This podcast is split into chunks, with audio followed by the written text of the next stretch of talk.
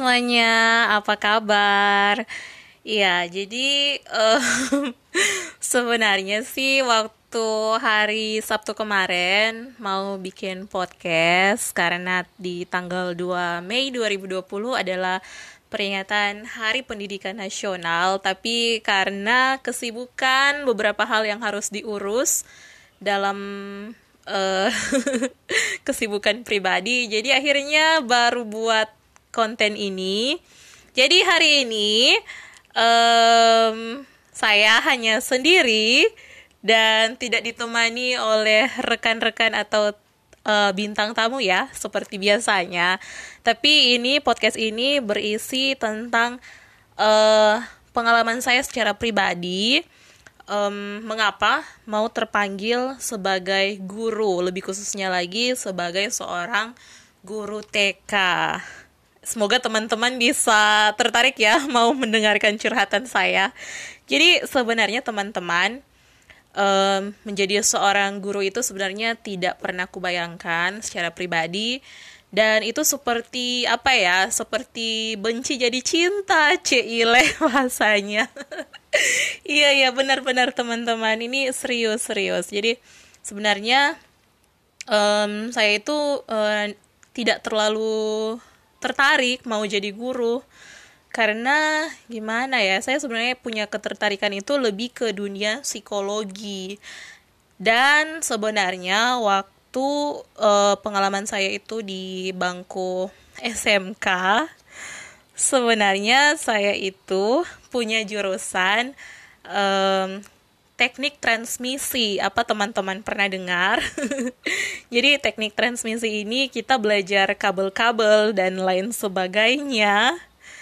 Dan hmm, itu sangat-sangat menurutku itu ya sangat-sangat sulit bagiku yang uh, seorang ekstrovert yang harus berhubungan dengan orang banyak dan harus berhubungan dengan um, apa ya perlengkapan alat-alat seperti itu Uh, tapi bersyukurnya, saya bersyukur karena sejak masih SMA, saya itu sudah mengenal yang namanya pelayanan dan dimuridkan uh, dengan mitra dari sekolahku. Ya sekolahku itu namanya SMK Telkom Sandi Putra 2 Makassar. Waktu itu di Jalan Petarani Makassar tapi sekarang namanya sudah berubah sudah jadi Telkom School. Ya udah lebih maju lah.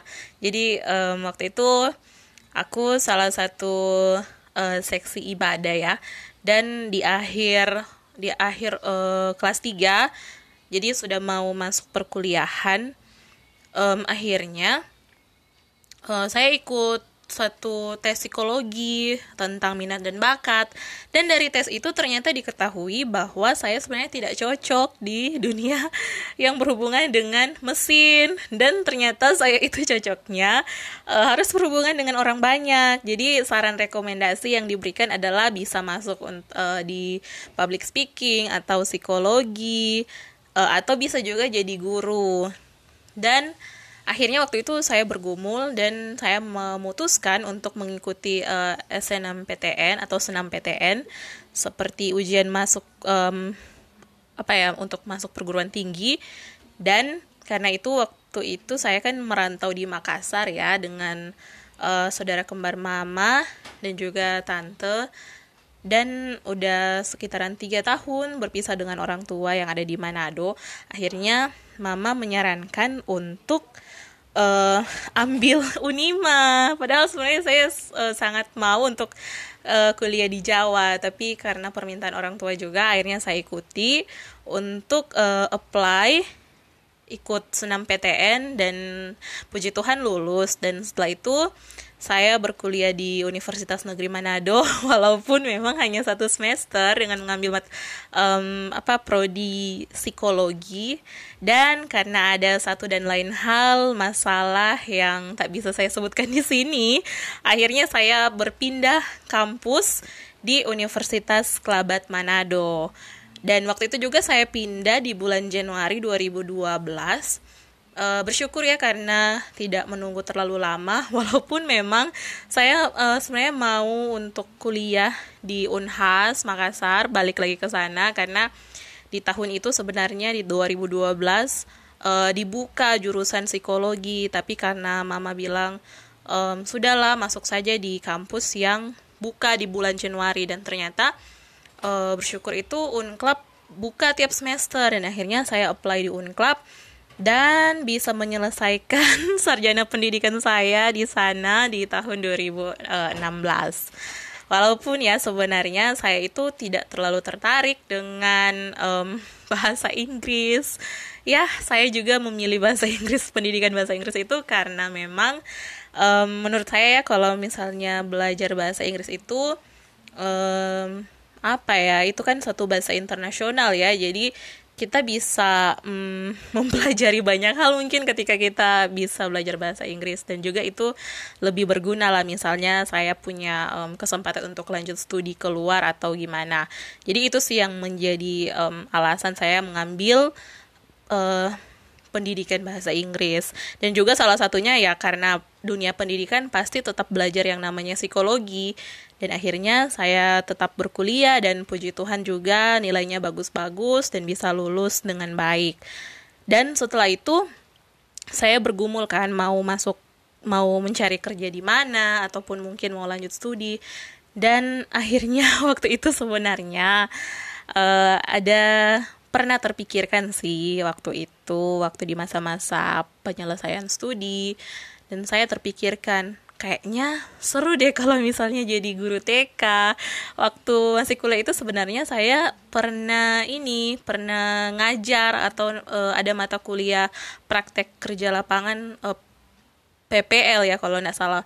Semacam kita um, ngajar di salah satu sekolah dan sekolah yang saya ngajar itu adalah uh, eh, SMP Advent Unclub di dalam kampus. Jadi itu punyanya uh, Unclub juga. Dan saya uh, jadi tertarik sih sebenarnya menjadi seorang guru. Ternyata menyenangkan juga. Walaupun memang uh, panggilan saya itu sebenarnya mau sekali berhasrat untuk melanjutkan studi pastoral counseling. Uh, tapi waktu ada lowongan di tahun 2000 uh, 17 saya apply ke satu yayasan yayasan Ebenezer Manado karena ada teman yang rekom dan kemudian saya mencoba mengikuti setiap tahapan demi tahapan yang sangat-sangat panjang teman-teman. Jadi uh, cukup panjang ya. Dan bersyukur Tuhan ternyata menuntun uh, untuk akhirnya saya bisa masuk di yayasan tersebut. Dan ini udah jalan uh, 3-4 tahunan sih di yayasan itu. Walaupun memang saya waktu itu um, yang kosong itu adalah guru TK dan saya bersyukur sih uh, walaupun memang awalnya um, apa ya kayak buta-buta begitu tidak tahu sama sekali tentang um, approach approach pendekatan ke anak-anak TK seperti apa karena kan saya juga PPL-nya di SMP dan waktu kuliah itu cuman sempat ngambil satu mata kuliah khusus um, young children. Jadi um, tidak terlalu banyak juga. Jadi seperti learning by doing lah ketika masuk di sebagai guru TK jadi saya mulai belajar bagaimana cara ngajar ke anak-anak TK karena saya juga sebenarnya um, belum ada pengalaman untuk melayani anak-anak yang usia kecil.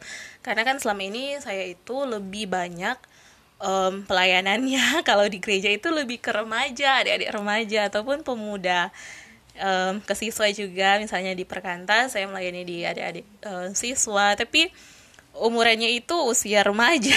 Dan ini ternyata sangat sulit untuk mengajar anak-anak TK. Jadi pembawaannya itu harus lebih cheerful dan lain-lain. Dan itu saya sangat kaku awal-awal. Di awal-awal itu saya sangat kaku untuk bagaimana bisa bercerita, bagaimana bisa um, menarik perhatian anak-anak itu semua dipelajari.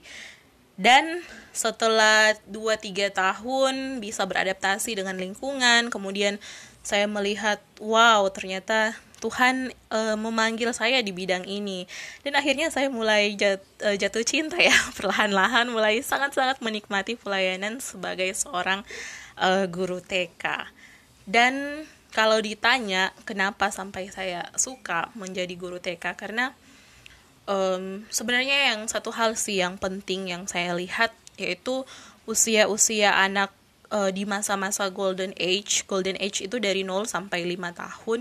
Itu adalah usia-usia emas di mana sebenarnya pembentukan karakter itu dimulai dari usia anak yang seperti itu. Sehingga apa yang kita tanamkan, kebiasaan-kebiasaan baik, hal-hal baik, disiplin, bahkan firman Tuhan yang kita tanamkan bagi mereka itu sangat-sangat teringat bagi mereka sampai mereka beranjak dewasa. Dan uh, apa ya? Saya sangat bersyukur sih bisa um, mendapatkan kesempatan bisa mengajar anak-anak dan bisa menyenangi dunia ini dunia anak-anak ini maksudnya walaupun memang um, ya begitulah kita belajar belajar trial and error. Jadi um, belajar sendiri lah istilahnya ataupun belajar dari sesama rekan-rekan. Bahkan teman-teman kita pun bisa belajar dari anak-anak itu sendiri. Jadi um, dalam perjalanan saya mengajar sebagai guru TK itu tentunya ya um, kalau mau ditanyakan banyak suka duka ya pastinya ada. Tapi bersyukur sih dalam setiap proses itu Tuhan selalu menuntun.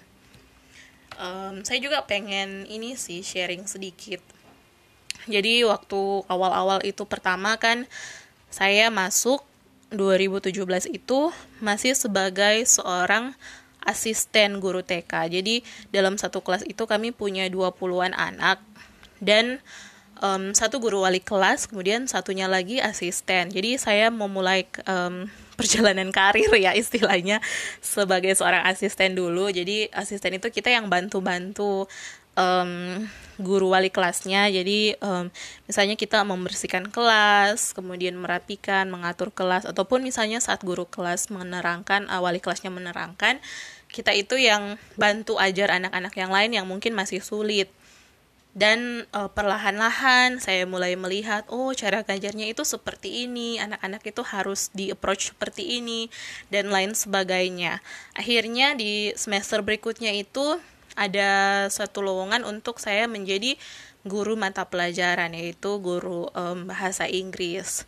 Karena background saya juga adalah seorang um, sarjana pendidikan bahasa Inggris dan akhirnya saya juga belajar bagaimana caranya ngajar bahasa Inggris pakai pendekatan ke anak-anak. Dan setelah itu ada teman guru lagi yang pindah tugas uh, harus mengikuti suami akhirnya uh, saya direkomendasikan untuk menjadi seorang wali kelas di kelas bilingual ya waktu itu. Dan itu adalah kelas pertama untuk percobaan untuk kelas bilingual dan itu wow pengalaman saya yang sangat-sangat luar biasa itu wah luar biasa dah kerasnya karena memang anak-anak kan mereka masih belajar beradaptasi dengan um, suasana kelas yang baru di mana perintahnya itu dari awal sampai akhir pakai bahasa Inggris dan mereka belum terbiasa. Akhirnya semacam ada miss apa ya ada miss lah di situ. Ada satu um, masalah yang terjadi karena juga gurunya gonta-ganti dan harus penyesuaian lagi dengan saya yang guru yang baru. Akhirnya itu kelas itu jadi kelas yang sangat kacau menurutku. Dan hampir tiap hari saya harus bergumul, menangis dan bahkan sampai malam waktu mau tidur saya sempat uh, dalam waktu seminggu dua minggu kayaknya itu di awal-awal hampir tiap hari itu terbangun di jam 2 malam. Tiap tiap uh, lihat jam wah jam 2 dan saya kayak sulit tidur semacam stres lah begitu. Dan mau tutup mata juga yang terbayangkan adalah situasi kondisi kelas buku-buku kursi dan lain sebagainya. Bahkan saya uh, sempat ini buang-buang air. Dan uh, hampir tiap hari kata temanku itu hampir tiap hari mukaku seperti tidak ada sukacita. Karena wah sungguh-sungguh bergumul sih dengan anak-anak waktu itu. Karena ada satu peristiwa juga waktu itu. Jadi hampir tiap hari itu pasti ada kasus lah di kelasku. Um, dan saya pernah sampai ngejar anak lari uh, lari sampai ke lantai 4 saya cari dan itu anak sampai hilang dan bersyukur ada salah satu teman guru di unit lain yang mendapatkannya. Dan saya sampai wah gimana ini Tuhan? Sampai nangis. Wah kalau misalnya anak ini hilang gimana dan bersyukur sih akhirnya dia ditemukan. Wah pokoknya kalau mau diceritakan sangat-sangat banyak sih. Saya sampai pernah nangis juga di depan anak-anak. Dan kita heart to heart lah gitu. Um, gimana ya? Karena susah juga sih maksudnya uh, untuk tegas ke anak-anak dalam hal-hal yang kenakalan-kenakalan kecil mereka. Um, itu kita perlu komunikasikan dengan sebijak mungkin. Dan waktu itu saya juga masih sangat-sangat baru dan juga baru belajar. Tapi bersyukur lama kelamaan setelah digumuli bersama kita bawa dalam doa akhirnya anak-anak itu punya perubahan. Hari lepas hari Tuhan makin membentuk mereka semakin lebih baik lagi. Dan saya sangat bersyukur sih bisa ditempa diproses oleh Tuhan di masa-masa yang sangat sulit seperti itu. Dan puji Tuhan um, anak-anak itu sekarang sudah SD kelas 2 ya kali. Semoga mereka masih tetap mengingatku ya. Dan um, setelah itu akhirnya uh, sekarang bisa jadi wali kelas. Di kelas bilingual juga sudah tahun yang ketiga menjadi wali kelas. Dan uh, bersyukur sih banyak hal juga yang ku pelajari secara pribadi. Um, dari sisi mengajar saya juga semakin um, banyak improvement uh, melihat teman-teman guru yang lain bagaimana caranya agar bisa ngajar dengan baik dengan lebih uh, ekspresif dan cheerful dan lain-lain. Dan pastinya um, banyak juga sih duka yang lain. Jadi uh, selain itu juga sebenarnya saya itu salah satu orang yang cukup agak jijikan jijik gitu. Jadi uh, saya sebenarnya belum belum terlalu tahu dan paham karena memang um, masih single ya belum punya uh, anak dan keponakan juga udah besar besar dan uh, untuk maksudnya mau menemani ke toilet dan maaf mohon maaf. Um, uh, ini apa um, mendampingi dia di dalam toilet membersihkan kotorannya itu saya sempat muntah. Dan ah itu pengalaman yang luar biasa saya sampai nangis. Wah Tuhan kenapa harus begini? Itu luar biasa sih pengalamannya. Tapi lama kelamaan ketika kita um, bisa beradaptasi dengan hal itu bahkan harus berhadapan kan anak-anak kan masih kecil jadi berhadapan dengan kotoran-kotoran misalnya muntah dan ada anak yang buang air besar atau buang air kecil dalam kelas ya kita juga harus bisa gercep lah misalnya untuk menangani hal itu. Dan bersyukur sih sekarang bisa lebih lebih uh, apa ya bisa lebih bertambah ya ilmunya ketika semoga bisa nanti terpakai ketika bisa menjadi seorang um, ibu nanti ah itu sih untuk pengalamannya. Dan kalau ditanya hmm, apa ya pernah absen misalnya sepanjang menjadi guru ya awal-awal itu pernah waktu um, sakit. Karena sakit itu luti. Jadi ada satu anak yang kena sakit ya cacar air dan waktu itu juga imunku agak kurang baik. Sehingga um, terinfeksi dan saya harus disuruh istirahat satu dua mingguan supaya tidak menjangkiti yang lain. Dan kemudian yang kedua juga itu um, apa ya sakit. Kalau orang Manado bilang bangkayaki entah apa bahasa ilmiahnya atau bahasa kesehatannya itu juga. Dan uh, selain sakit-sakit yang seperti sakit-sakit menular seperti itu kalau hanya sakit-sakit biasa sih itu tetap masuk sekolah. Dan bahkan um, apa ya waktu itu saya sempat uh, sakit uh, misalnya pusing begitu atau sakit kepala um, agak capek misalnya kelelahan. Tapi saya tetap berusaha untuk datang ke sekolah dan setelah me melihat anak-anak bergaul dengan anak-anak di sekolah itu rasanya sakitnya tiba-tiba hilang seketika. Entahlah mungkin ya itulah seperti yang firman Tuhan katakan bahwa hati yang gembira adalah obat. Dan ketika kita bisa bergembira bersuka cita dengan anak-anak itu um, sakitnya hilang. Waktu selesai kelas ih puji Tuhan semuanya bisa jadi kembali pulih lagi walaupun memang ya um, kalau teman-teman lihat mungkin saya suka posting foto-foto yang ceria di Instagram saya.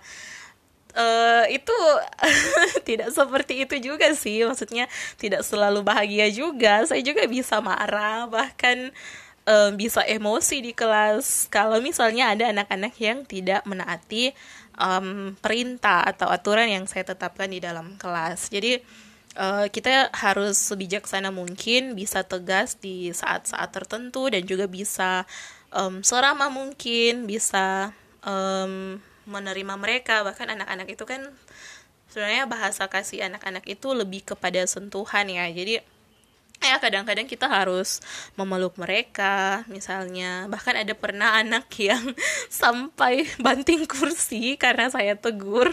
Dan waktu itu saya juga sebenarnya mau marah balik sih karena itu kan tidak sopan. Kenapa dia sampai banting kursi seperti itu? Tapi uh, saya berusaha Tuhan tolong supaya tetap sabar. Dan akhirnya um, saya dengan suara yang lembut akhirnya menegur dia dan memeluknya. Dan akhirnya dia bisa tenang. Lalu saya kasih minum uh, disapu-sapu dadanya akhirnya dia bisa reda emosinya. Eh kadang-kadang memang kita perlu hikmat Tuhan memohon terus pertolongan Tuhan supaya kita bisa mengambil um, keputusan ataupun apa uh, tindakan kita untuk menangani masing-masing anak. Karena kan pastinya 20 anak yang ada di dalam kelas itu beda-beda karakter semuanya ya. Dan setiap anak itu sangat-sangat unik. Nah, berbicara tentang perbedaan karakter, kepribadian, saya juga beberapa kali menemukan anak-anak yang um, cukup sulit sih. Mungkin ada um, apa ya disabilities di berbagai entah fisiknya, mungkin ada gangguan-gangguan sedikit uh, saya juga menemui hal itu dan saya juga terus belajar bagaimana pendekatan yang tepat untuk menangani anak yang seperti itu. Ada anak yang mungkin um, kesulitan dalam bicara ataupun uh, ada kesulitan uh, apa ya terlalu banyak gerak mungkin yang hyperaktif dan lain-lain sampai manjat-manjat sana sini uh, itu juga harus kita pelajari kita juga harus gumuli. Dan bersyukur sih dalam setiap proses itu Tuhan bisa terus menolong bahkan memberikan um, apa ya hal-hal yang harus dilakukan. Misalnya um, uh, lewat entah lewat materi-materi yang terkait hal-hal itu kita bisa pelajari juga dan hmm, kalau mengajar anak TK itu sebenarnya kita juga harus bisa punya hubungan yang baik dengan orang tua. Jadi ketika ada hubungan komunikasi yang baik dengan orang tua pastinya itu akan menjadi lebih baik lah. Jadi ada satu kerjasama antara orang tua dengan anak sehingga apa yang kita ajarkan di sekolah itu bisa sama dengan apa yang diajarkan oleh orang tua di rumah karena kalau misalnya berbeda nanti anaknya jadi bingung loh di sekolah begini terus di rumah aturannya lain lagi. Nah makanya kita perlu juga untuk mm, bisa mengkomunikasikan hal itu kepada orang tua. Dan saya juga pernah sih punya um, masalah dengan orang tua karena entah miskomunikasi apa yang disampaikan anak itu berbeda dengan apa yang terjadi di dalam kelas uh, jadi akhirnya ada satu keretakan hubungan relasi dengan orang tua dan saya juga cukup bergumul dengan masalah ini karena sepertinya aduh tidak damai sejahtera karena harus seperti ini hubungannya relasinya dengan orang tua. Tapi bersyukur Tuhan ternyata mendengar setiap apa yang kita gumuli dan akhirnya sekarang semuanya bisa berjalan dengan baik dan hubungan itu relasi itu bisa pulih kembali. Ya itu sih pengalaman pengalamanku um, ketika harus berhadapan dengan orang tua. Tapi um, banyak juga sih orang tua yang sangat-sangat peduli dan sangat-sangat care dengan gurunya itu wah jadi tambah semangat ketika ada orang tua yang seperti itu. Dan um, apa ya kalau mau ditanyakan challenge tantangan yang dihadapi um, kita juga harus lebih belajar lebih kreatif lagi di dalam mengajar bagaimana kita mempersiapkan satu pengajaran itu atau bahan ajar kegiatan-kegiatan yang harus kita lakukan di dalam kelas itu jangan yang monoton-monoton begitu apalagi ini kan anak-anak jadi harus disertai dengan games.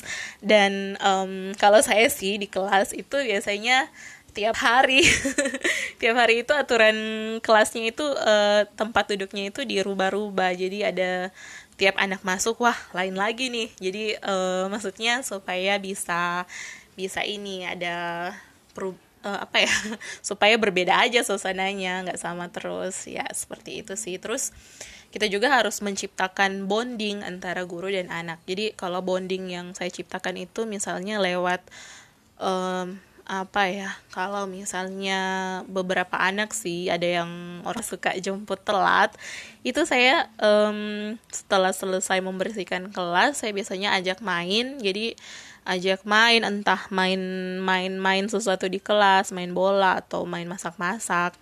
Kemudian um, bisa juga foto bareng atau buat video. Pokoknya yang seru-seruan lah. Bahkan ada anak yang sampai bilang uh, mama mama kalau boleh jangan jemput cepat jemput telat aja supaya bisa main sama miss. Ya ampun. Lalu saya bilang ke mamanya ya ampun harus dikasih tahu yang ini. Uh, harus dikasih nasihat lagi bahwa uh, Miss juga punya pekerjaan yang lain. Uh, tapi ya itulah anak-anak terlalu polos kan. Ya, bersyukur sih ketika anak-anak itu bisa menyampaikan hal itu berarti mereka senang ketika berada di sekolah. Nah kalau mau ditanyakan um, pengalaman selama WFH ini kalau ditanyakan efektif atau tidak, yang pastinya ini sangat-sangat tidak efektif sih karena tidak ada yang bisa menggantikan pertemuan secara langsung tatap muka. Jadi ada satu interaksi yang lebih real. Gimana ya iya ya pokoknya lebih enak lah kalau bertemu secara langsung. Kita bisa um, keep in touch dengan anak-anak. Dan lebih pengalamannya lebih inilah lebih baik lah dibanding jika harus um, WFH harus learn from home seperti ini. Tapi ya kita juga harus tetap bisa uh, beradaptasi dengan keadaan yang memaksa kita harus tetap um, belajar dan mengajar dari rumah. Dan kalau yang aku sendiri pelajari ketika um, harus mengajar dari rumah itu jadi terpaksa mendadak harus jadi guru yang lebih kreatif lagi dan harus bisa uh, menguasai berbagai tools-tools uh, baik itu video editing dan uh, online meeting harus jadi host ya. Namun memang ya uh, ya gitulah harus bisa belajar, belajar lebih baik lagi dan belajar juga dari orang-orang yang lain. Dan menurutku ya, um, di dalam kita mengajar menjadi lebih baik lagi itu bukanlah suatu kompetisi atau bersaing dengan teman-teman guru yang lain malahan kita harus semakin saling mendukung ketika kita melihat wah ada teman yang lebih bagus nih videonya. Atau misalnya wah ternyata dia bagusnya di bagian ini. Nah kita harus juga mau belajar untuk lebih baik lagi. Bukan berarti kita jadi semakin down. Ya saya tidak bisa seperti itu seperti dia dan lain-lain. Tapi itu menjadi satu semangat untuk kita juga bisa belajar menjadi lebih baik lagi. Dan um, kita juga jangan merasa kecil ketika kita harus memuji orang lain hasil karya mereka. Jadi kita juga feel free to appreciate their um, apa ya karya mereka. Jadi um, tetaplah mau menjadi seorang yang rendah hati ketika kita menerima banyak pujian misalnya lewat setiap karya kita. Tapi kita pun harus bisa berbesar diri atau apa ya lapang dada. Apa ya tulus ya tulus dalam e, mengapresiasi karya orang lain. Ya seperti itulah. Karena e, menurutku ya ketika kita mengapresiasi seseorang itu e, memberikan dia semangat lagi untuk bisa berkarya menjadi lebih baik lagi. Seperti anak-anak di kelas misalnya ketika misalnya mereka disuruh kerjain sesuatu lah. E, walaupun memang kita melihat wah ini kayaknya belum terlalu baik di bagian ini. Tapi tetap kita harus puji dulu. Kita bilang wow good job good job. Excellent. Misalnya seperti itu. Walaupun nanti belakangannya kita bilang ah tapi kalau boleh lebih baik lagi ya jangan keluar garis warnainnya atau uh, dengan hal-hal yang lain misalnya seperti itu.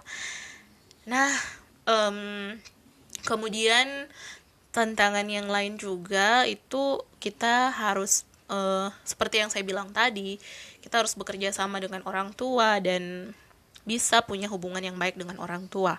Contohnya apalagi di masa-masa WFH ini kan otomatis orang tua itu yang harus mendampingi anak-anak yang belajar di rumah. Karena usianya masih sangat kecil dan gadget, handphone atau laptop itu semuanya bergantung pada orang tua. Dan mereka juga belum terlalu tahu dengan bagaimana mengoperate-nya. Jadi eh, kita juga harus bisa mengkomunikasikannya dengan orang tua. Uh, dan saya ini wah sungguh-sungguh luar biasa. Sangat-sangat mengapresiasi setiap orang tua bapak maupun ibu mami dedi mama papa semua yang sangat-sangat the best lah menurutku. Sangat luar biasa. Di dalam mendampingi anak-anak belajar di rumah heads off wah luar biasa angkat topi lah pokoknya untuk kalian semua Kiranya Tuhan terus memberkati kalian dan memberikan semangat bagi kalian di dalam mendidik anak-anak kita. Dan semoga ya Tuhan terus um, mendengarkan, memulihkan um, setiap kondisi yang sulit ini sehingga uh, kita semua bisa bertemu kembali bukan hanya lewat uh, aplikasi platform Zoom atau misalnya apa ya Google Meet. Tapi kita bisa bertemu secara nyata bisa kembali lagi bersekolah mengajar di sekolah bermain bersama-sama dengan teman-teman. Dan um, aku tahu pasti anak-anak semuanya sangat-sangat merindukan teman-temannya bisa kembali lagi bersama-sama belajar. Dan semoga um, kita bisa mengambil hikmah dari COVID-19 ini uh, bagiku pribadi sih bagian ini hal yang bisa yang sedang terjadi saat ini membuatku belajar semakin merenungkan lagi apa arti mengajar yang sesungguhnya bagaimana kita memberikan yang terbaik. Um, kita juga belajar menghasilkan suatu karya-karya yang uh, bagiku bisa membantu sedikit meringankan beban orang tua di dalam mengajar anak-anak. Karena kan yang pastinya kan uh, orang tua juga punya pekerjaan yang lain dan mereka juga punya anak-anak yang lain yang harus diurus secara bergantian. Dan ada juga mereka juga um, misalnya capek juga di rumah ataupun di tempat kerja. Jadi uh, sebisa mungkin kita bisa memberikan satu materi ajar ataupun video-video pembelajaran yang bisa uh, sedikit meringankan lah ya bagi orang tua di dalam mendampingi anak untuk belajar. Dan puji Tuhan, saya sangat bersyukur karena um, lewat setiap video, uh, foto-foto aktivitas belajar anak-anak yang dikirimkan, um, jadi kami pakai WhatsApp group untuk uh, orang tua dan juga ada Facebook uh, group untuk kelas. Jadi setiap hasil pembelajaran anak itu diupload ke situ. Dan uh, bersyukur sih saya melihat begitu banyak perkembangan dari anak-anak. Mereka yang dulunya malas-malas kalau di sekolah malas-malas menulis ketika di rumah ya puji Tuhan uh, mereka tulisannya sudah jadi lebih baik lagi warnanya makin bagus. Bahkan mereka juga lewat video-video yang dikirimkan um, sudah makin bertambah kosakatanya dan semakin jadi maksudnya ada pertumbuhan lah bagi mereka. Bersyukur sih bisa melihat hal ini. Um, dan apa ya pesan juga mungkin untuk teman-teman guru yang lain tetap semangat ya. Semoga kita semua bisa tetap uh, mengajar dengan efektif dari rumah walaupun memang um, kata efektif itu pasti jauh dari kesempurnaan, tapi setidaknya kita bisa tetap produktif, menghasilkan karya-karya, bahkan kita tetap semangat. Jangan menganggap COVID-19 ini, masa WFH ini sebagai suatu liburan. Tapi uh, kita itu diberikan kesempatan yang sangat istimewa ini, tidak semua orang yang bisa mendapatkannya karena kita tahu bersama banyak juga orang-orang di sana apalagi teman-teman rekan-rekan medis dan teman-teman profesi yang lain yang harus bekerja dari kantor dan tidak bisa merasakan WFH seperti kita. Semoga kita bisa menggunakannya dengan sebaik mungkin. Tetap uh, tetap mengajar, tetap berkarya, tetap menginspirasi banyak orang dan um, jangan pernah malu untuk bertanya, jangan pernah mau berhenti untuk belajar untuk menjadi semakin lebih baik lagi. Kita tidak sedang berkompetisi, tapi kita um, sedang belajar bersama-sama, beradaptasi bersama-sama dengan situasi dan kondisi yang terjadi saat ini. Dan aku juga punya tips untuk adik-adik um, mungkin yang berkuliah di jurusan uh, pendidikan guru, yang bergumul untuk menjadi seorang guru tetaplah gumuli itu di hadapan Tuhan dan um, tetap semangat mengerjakan apa yang sedang dikerjakan saat ini. Temukanlah panggilan khususmu untuk menjadi seorang guru itu karena apa yang kita kerjakan, apa yang sedang um, kita lakukan, tugas kita sebagai seorang guru itu sebenarnya uh, bukan bukan soal bagaimana kita bisa mentransfer ilmu yang kita punya, tapi bagaimana lebih daripada itu kita bisa medankan uh, hidup kita. Jadi ketika kita ada di kelas itu kita sebagai apa ya mediatornya Tuhan, alat perpanjangan tangan Tuhan. Kita uh, harus menunjukkan sikap-sikap pola hidup yang sesuai dengan sang guru agung. Sehingga anak-anak itu bisa mencontohi, meneladani cara hidup yang baik dari kita. Dan kita pun harus senantiasa terus bergumul bahkan belajar dari sang guru agung yaitu Tuhan Yesus Kristus. Untuk kita bisa um, menceritakan siapakah itu Tuhan Yesus kepada anak-anak dan bersyukur karena di um, yayasan kami walaupun memang anak-anak itu masih sangat kecil tapi kita sudah mulai dengan um, penginjilan pribadi kepada anak-anak sehingga mereka kita ajarkan doktrin-doktrin dan bahkan um, apa sih keselamatan itu, bagaimana mereka harus mengenal Tuhan Yesus sejak masih dini. Dan um, tetap semangat buat semuanya untuk para orang tua, tetap semangat. Kiranya kita semua diberkati oleh Tuhan. Um, ini kan udah tanggal 5 uh, tanggal 5 ya 5 Mei tapi tidak mengapa itu juga uh, maksudnya tidak terlambat kalau saya juga harus menyampaikan selamat hari pendidikan nasional dan kiranya pendidikan uh, di Indonesia bisa semakin lebih baik lagi kita terus tingkatkan bersama-sama mutu kualitas pendidikan kita. Dan kiranya juga para orang orang-orang yang berkewenangan di dunia pendidikan ini di pemerintahan Mas Menteri tetap semangat. Hari ini uh, ada kuliah online ya bersama para um, pimpinan-pimpinan Kepsek dari TK sampai SM, SMA SMK semoga um, jayalah terus pendidikan Indonesia Terima kasih yang sudah mendengarkan. Semoga bisa terinspirasi. Semoga um, curhatanku ini, obrolanku ini bisa menjadi berkat bagi para pendengar obrolina. Thank you so much, guys. God bless you.